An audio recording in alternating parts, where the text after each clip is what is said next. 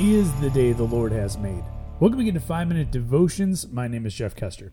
And welcome again to another Informal Friday, the time of the week where we take a little bit of time off from what we've been learning about, and that's the book of Luke, and we focus on something just a little bit different. And today I want to focus on waiting. You know, a lot of you have started your summer breaks or you're, you're about to get to your summer break, or maybe you have a vacation you're looking forward to or a trip. You know, for me, when those kinds of things start coming up, the waiting is the hardest part, right? So we, we've got to you know, get our things in order for when we're gone. If, if you've got a job, you got to make sure that people are in place to take over when you're gone, or if something bad happens or something happens while you're gone, you, you got to make sure that things are covered. Uh, maybe you've got to get ready for, you know, what do the kids need? You know, do they need new shoes, new flip flops, summer clothes? Maybe they grew out of their old summer clothes, so you've got to get those things going. And for me, it's really the anticipation because for me, I, I only take, you know, a little bit of time off every year, but I take it off all at once, so it's just one long break. So for me, that waiting is so hard.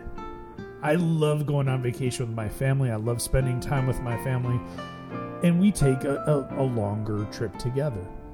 But like I said, the waiting is the hardest part. And it reminds me of how we wait for Jesus. You know, in the scripture reading I want to read to you today comes from Hebrews 9, verses 28. It says, So also Christ was offered once for all time as a sacrifice to take away the sins of many people.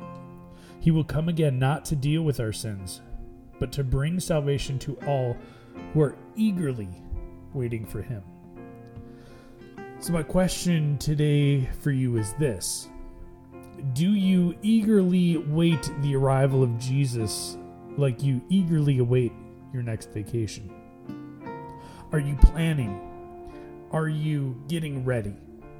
Now, for us eagerly awaiting Jesus, uh, us getting ready looks like hey, are you telling others about who Jesus is? Are you telling others about what he's done in your life?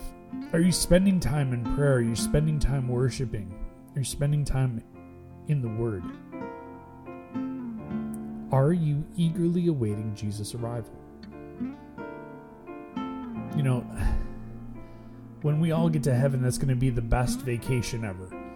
You know, we're going to be away from sin and suffering and all the things that really hinder our lives here on earth. And no matter how great that vacation is that you're looking forward to or that break you're looking forward to, at the end of the day, spending time in heaven, spending time with our Lord and Savior, that's going to be the best time. And my question again is how are you preparing? How are you eagerly awaiting the arrival of Jesus. Like I said, I'm looking forward to my vacation. I'm looking forward to some time off. I'm looking forward to some time with my family. But what am I also doing to prepare and eagerly await the arrival of Jesus? I want Jesus to say, Well done, good and faithful servant. And I strive for that every day, and every day I come up short. To be honest, I'm not the most perfect person on the face of the earth. I have my flaws, I, I have my struggles. But every day I try to be a little bit more like Jesus. And every day I try to get better. So, as you start your summer vacation, as you start a break, as you start to prepare for a vacation, keep in the back of your mind how are you also preparing and eagerly awaiting Jesus' second coming. Let's pray. Heavenly Father, thank you so much for dying on the cross for our sins. And, and we don't have to wait for you to come back to do all that again. You've already conquered sin, death, and the devil. But God, when you come back, you're coming back for us. And God, as we eagerly await your return, God, it's on us to tell others about you. It's on us to tell others about what you've done in our lives and for us. Not because of us, but in spite of us.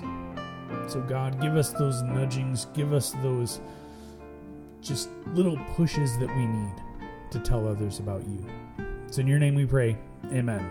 Remember, you are a loved child of God. We'll see you next time.